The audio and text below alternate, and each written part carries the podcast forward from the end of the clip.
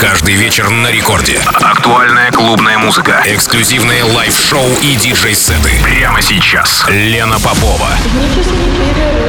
Технический перерыв. Час